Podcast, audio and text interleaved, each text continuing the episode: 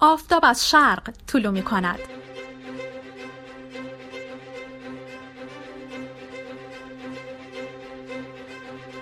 شب خوش. امروز جمعه 24 مرداد ماه 99 شمسیه.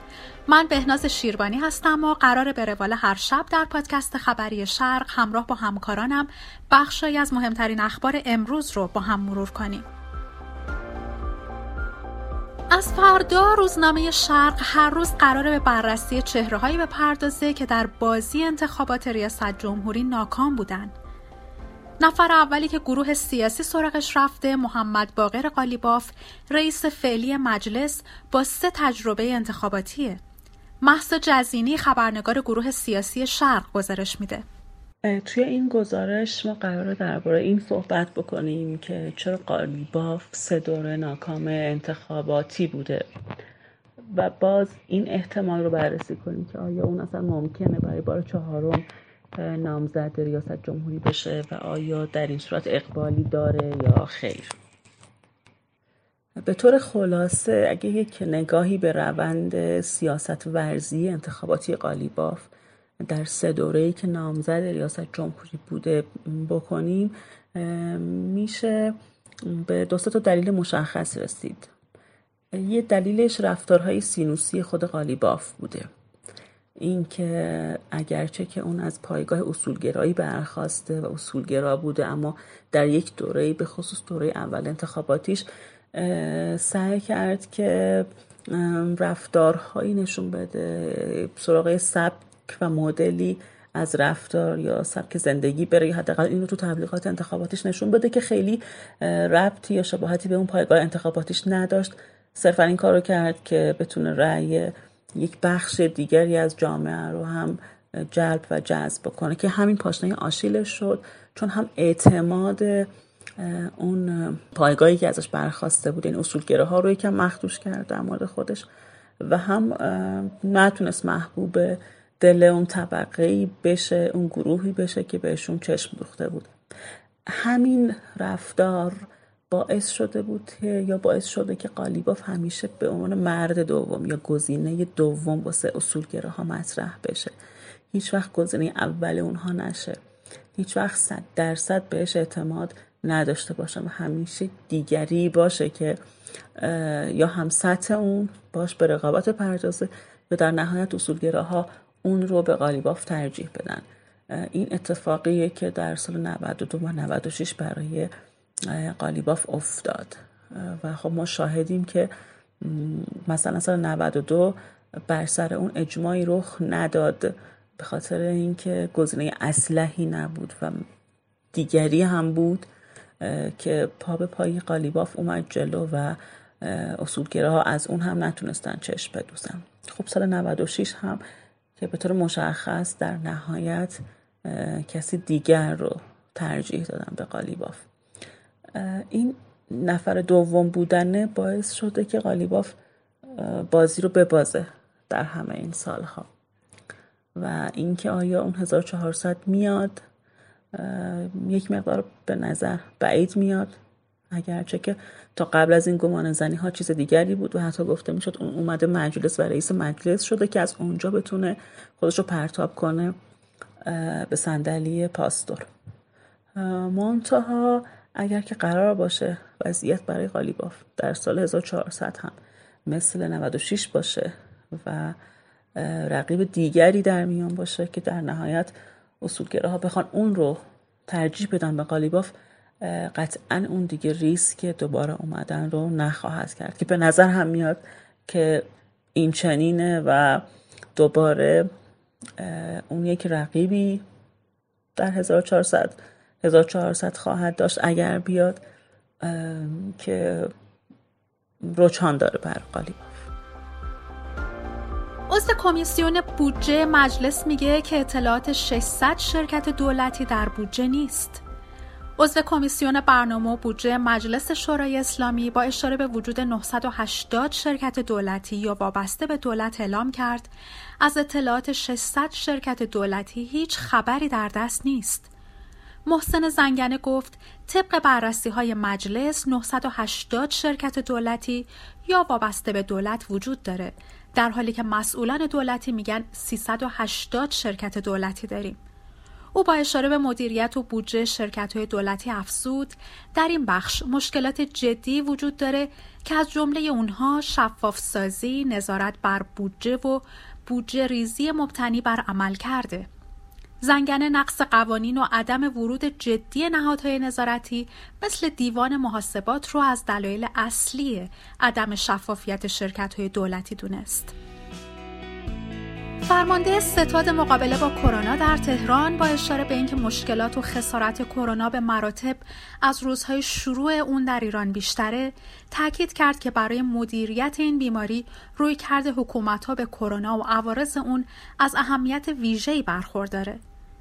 رضا زالی گفت خطای راهبردی که در ماهای اخیر رو به دنبال شعله بر شدن بیماری کرونا شاهد اون بودیم این بود که این عامل رو فقط به حساب مردم گذاشتیم. که واقعیت این گونه نبود. زالی افزود مردم مجبور هستند برای بقا و ادامه حیات به فکر معیشت باشند. در حالی که شتاب زدگی در ایجاد بازگشایی ها می‌تونه افکار عمومی رو به این سمت ببره که بیماری خاموش شده. زالی اعتماد عمومی به حکمرانان در اپیدمی رو یک ضرورت اجتماعی خوند و هشدار داد. اگر نگاه واقعی به کرونا نداشته باشیم، اعتماد عمومی رو از دست خواهیم داد. 25 مرداد مصادف با سالروز کودتای نافرجامی که برای سقوط دولت دکتر محمد مصدق انجام شد که البته خیلی طول نکشید که با کودتای دوم در 28 مرداد سال 32 دول انگلیس و امریکا به خواسته خود یعنی سرنگونی دولت مصدق دست پیدا کردند. اما در این بین ورود مخفیانه اشرف پهلوی به ایران چندی پیش از کودتای 25 مرداد نقطه مشکوک و البته به گمان برخی تعیین کننده این موضوع. اینکه با وجود منع او به ورود به ایران و دستور شخص نخست وزیر یعنی مصدق او برای چی به ایران اومد؟ مهرشاد ایمانی برای پاسخ به این پرسش گزارش تهیه کرده که بخشی از اون رو برای ما روایت می‌کنه. کودتای 25 مرداد سال 32 پروژه نافرجام برای سرنگونی دولت دکتر محمد مصدق بود که با طراحی و پشتیبانی مالی سازمان مخفی اطلاعات بریتانیا و سازمان اطلاعات مرکزی آمریکا و با فرمان محمد رضا پهلوی شکل گرفت که با شکست روبرو شد. نقشه کودتا با همراهی بریتانیا و آمریکا طرح شد و پس از چند بار بازبینی و رایزنی با مقامات اصلی به تصویب رسید. نقشی که برای شاه در نظر گرفته شده بود امضای فرمان برکناری مصدق و نیز امضای فرمان گماشتن سپهبد زاهدی به جایگاه نخست وزیری بود. اشرف پهلوی که به درخواست مصدق به خارج از کشور رفته بود با مقامات آمریکایی و انگلیسی در سوئیس دیداری داشت و سپس با استفاده از نام خانوادگی شوهرش به ایران بازگشت. و در مدت کوتاهی که فرصت داشت شاه را در جریان طرح کودتا قرار دهد و با آشکار شدن حضورش دوباره ناچار به خروج از کشور شد. اما اشرف واقعا این سفر را برای چه منظوری انجام داد؟ و آیا سفرش در تحقق کودتای 25 مرداد موثر بود یا نه؟ کیهان در چهارم مرداد سال 32 درباره علت بازگشت اشرف به کشور از زبان خود اشرف روایت کرد. من قصد خاصی از آمدن به ایران ندارم. فقط آمدم از محل فروش اموالم مبلغ 20 هزار دلار تهیه کنم و برای معالجه فرزندم که مدت هاست مبتلا به سل استخوانی است و در سوئیس بستری است و اخیرا هم بیماری از شدت یافته ببرم. وضع مزاجی پسرم وخیم است و اطبای معالج نظر دادند که بیماری او در ظرف چند ماه در یکی از بیمارستانهای نیویورک قابل علاج است و این کار هم 20 هزار دلار خرج دارد. این دلایل در حالی بود که در همان زمان یک روزنامه آلمانی نوشت که او برای ساقط کردن دولت دکتر محمد مصدق به ایران آمده است. برای آگاهی از مشروع این گزارش شماره روز شنبه روزنامه شرق رو مطالعه کنید. برنامه ششم به انتها نزدیک شده و الان دولت داره تدارک تدوین برنامه هفتم رو می‌بینه. برنامه ششم قرار بود خیلی از هدفهای چشم انداز توسعه رو محقق کنه. اما هدفها با اختلاف زیاد از اجرا جلو زد و امروز میشه اسم برنامه شکست خورده رو روش گذاشت. اگر واقع بینانه نگاه کنیم تحریم ها نقش مهمی تو این شکست داشتن و بالاخره تاثیر نفروختن نفت و کم شدن درآمدها رو نمیشه تو این اتفاق ندیده گرفت. اما نمیشه تنها دلیل این شکست رو تحریم دونست. ما اگه حتی تحریم هم نبودیم با این مدل برنامه ریزی که داشتیم نمی‌تونستیم به توفیق زیاد خوشبین باشیم.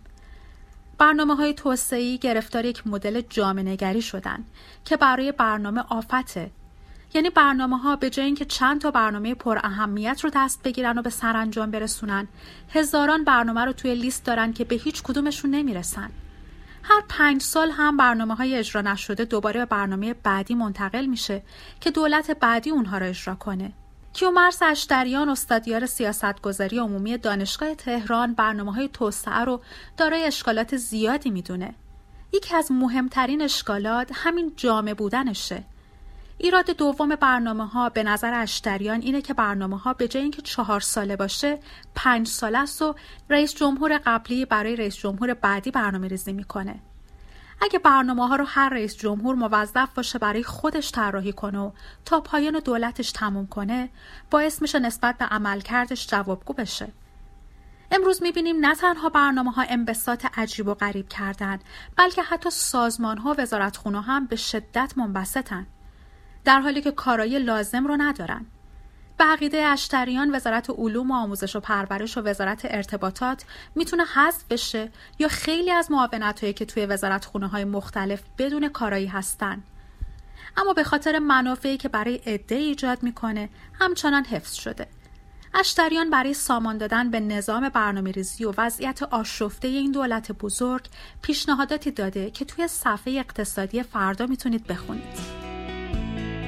یک نماینده مجلس در ایران معتقد فضای مجازی عامل 450 هزار سقط جنین در ایرانه.